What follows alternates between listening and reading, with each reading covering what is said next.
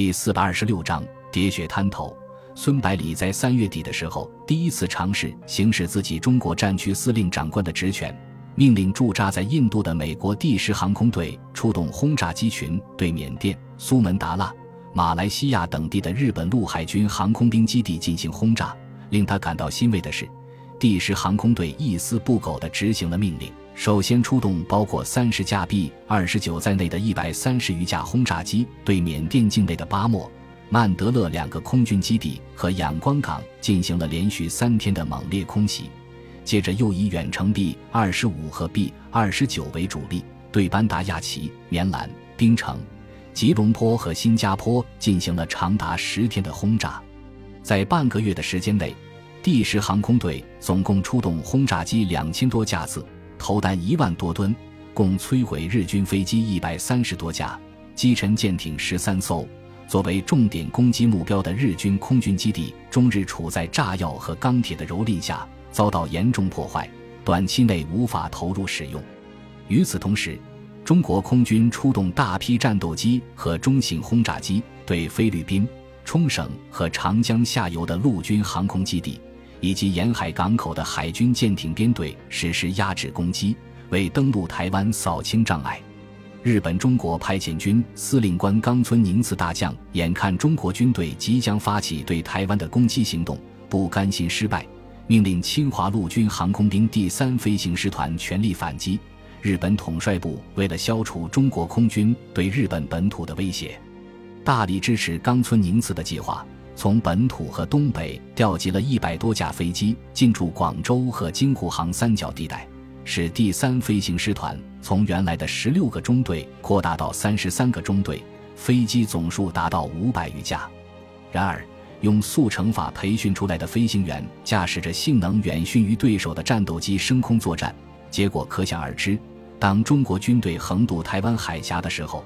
日军已经损失了五十多架战斗和八十多架轰炸机，迫使日军停止了战斗机轰炸机联合进攻的模式，改为单纯战斗机进行各种奇袭和以优秀轰炸机飞行员在夜间、黎明和傍晚冒险出击。这种侠客式的进攻模式虽然勇气可嘉，但是却只能起到骚扰的作用，无法取得较大的战果。陆军航空兵的反击作战最终只得不了了之。一九四四年四月一日凌晨四点半钟，六十八架轰炸机在黎明的微曦中，在六千米的高空中越过台湾海峡，抵达新竹空高雄空军基地上空。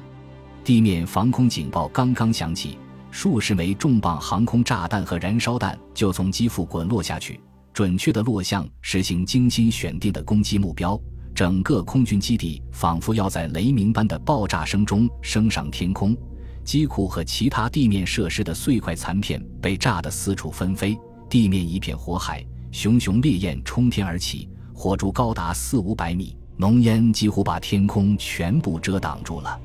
这时候，日军高射炮刚刚发射了几轮就被摧毁大半，零星的射击无法有效地拦截对方的攻击，于是轰炸机肆无忌惮地轮番俯冲投弹。在不到十分钟的时间内，把携带的数百枚炸弹倾泻而下，接着又用机关枪反复扫射，攻击之前在轰炸中被遗漏的目标。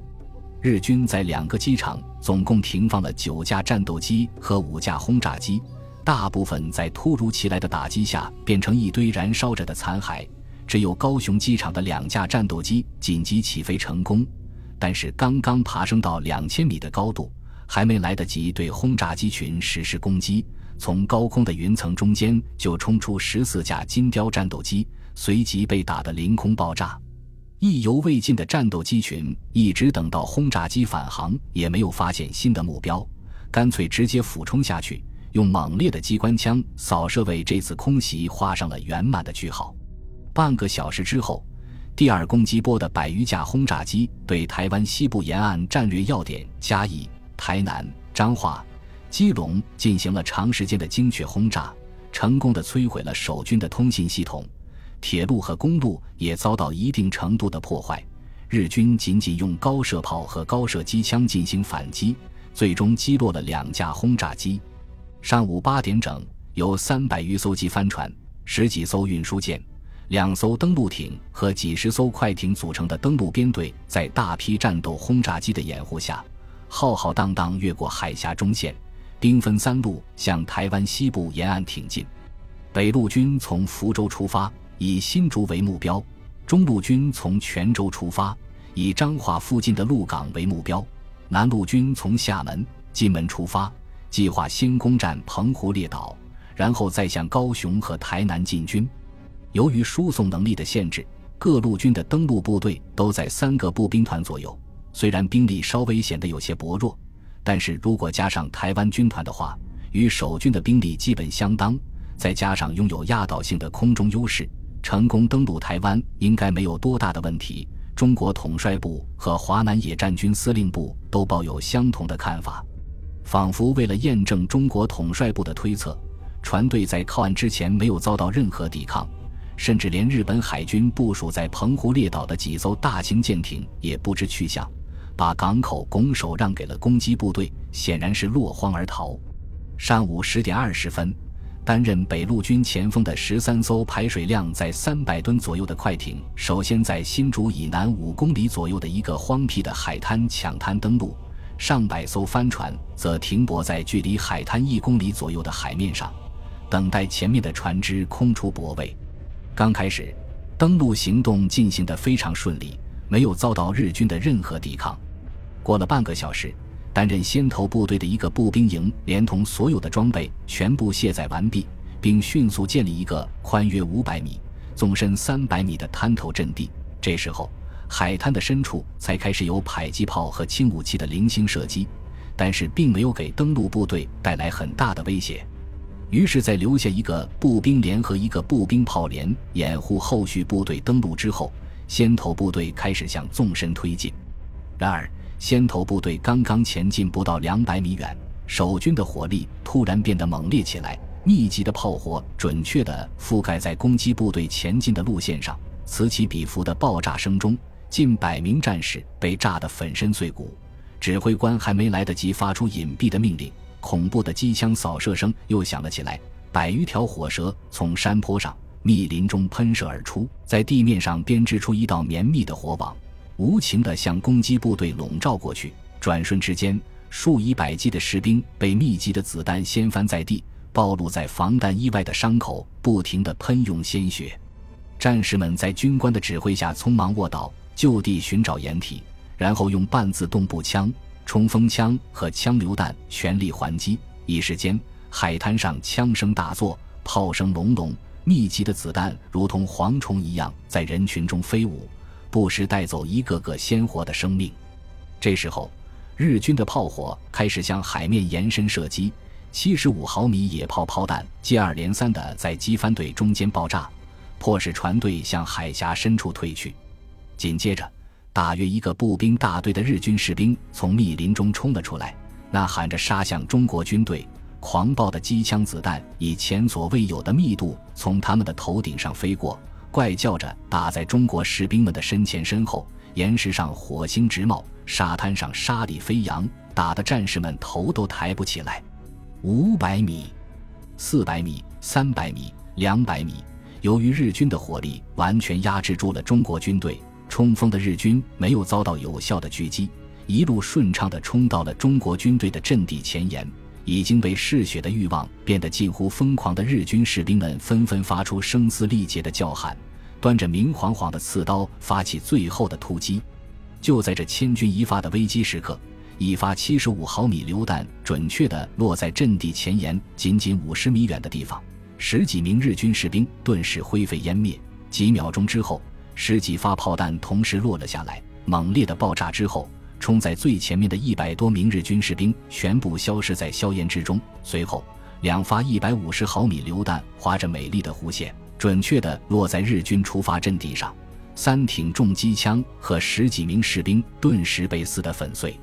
紧接着，炮弹连续不断地冲海滩飞来，劈头盖脸地砸向冲锋的日军步兵。一百五十毫米榴弹则继续对日军出发阵地进行猛烈轰击。持续不断的削弱其掩护火力，炮兵连看到攻击受阻，随即用最快的速度把分拆开的火炮组装起来，为攻击部队提供火力支援。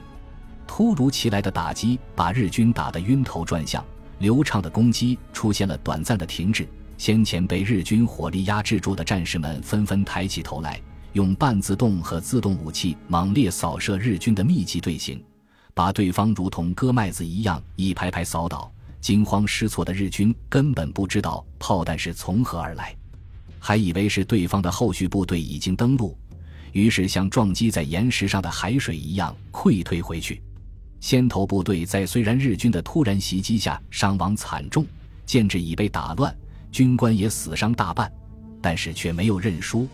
下级军官、军士和士兵主动组织起来，跟随着溃退的日军杀向日军阵地。枪榴弹和手榴弹冰雹般的向日军砸去，一鼓作气向前冲出五百多米远，硬是从日军手中夺取了一个山头，为先头部队获得了一个相对坚固的支撑点。惊魂未定的日军这才发觉对方没有得到任何增援，当即在阵地上集结兵力，准备再次发起冲锋。然而，没等他们准备完毕，十几架轰炸机就呼啸而下。把数十枚五十公斤重的航空炸弹丢了下来，将其行动腰斩掉。日军慌忙进入工事，躲避空袭。攻击部队乘机巩固阵地，呼叫后续部队登陆。本集播放完毕，感谢您的收听，喜欢请订阅加关注，主页有更多精彩内容。